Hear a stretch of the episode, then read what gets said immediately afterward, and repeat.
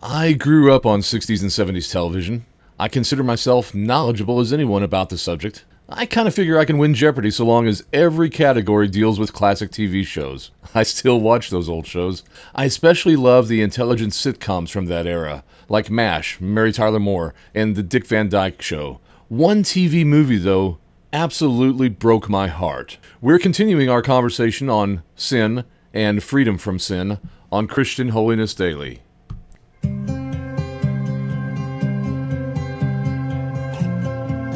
Holiness is perhaps the most misunderstood concept in Christianity.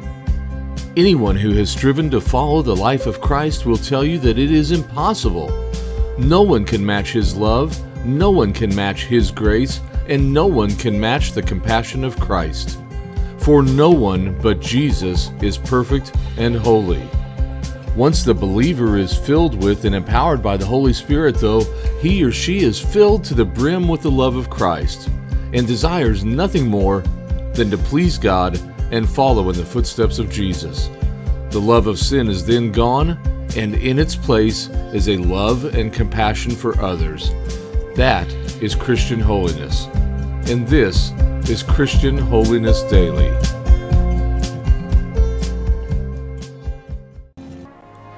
The Morning After 1974 from ABC Television from the novel by Jack B. Weiner, adapted for TV by the legendary Richard Matheson.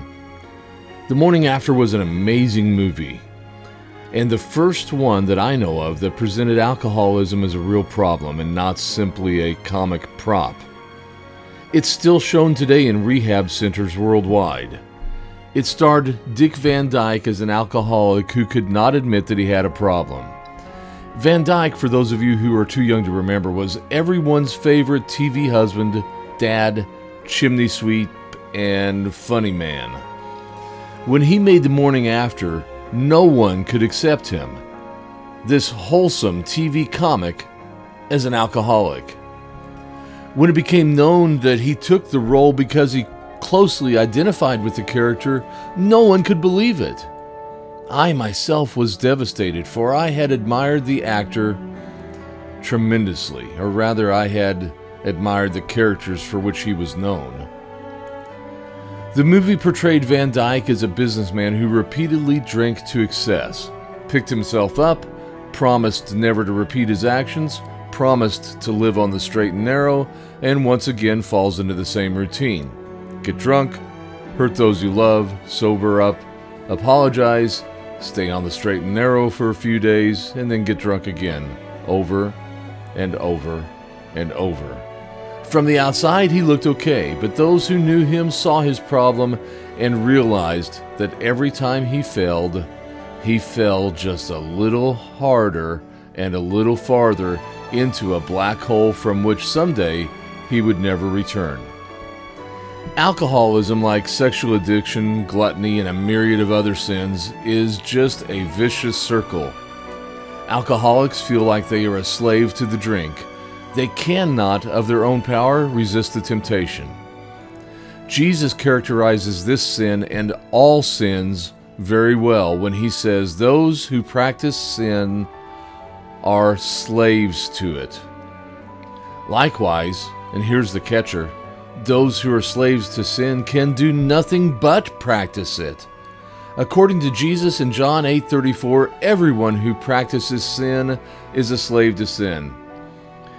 And as one who has struggled for decades with the same old sins and the same old temptations and the same old struggles, and one who has rarely won a battle against temptation, I know what it's like to be a slave to sin.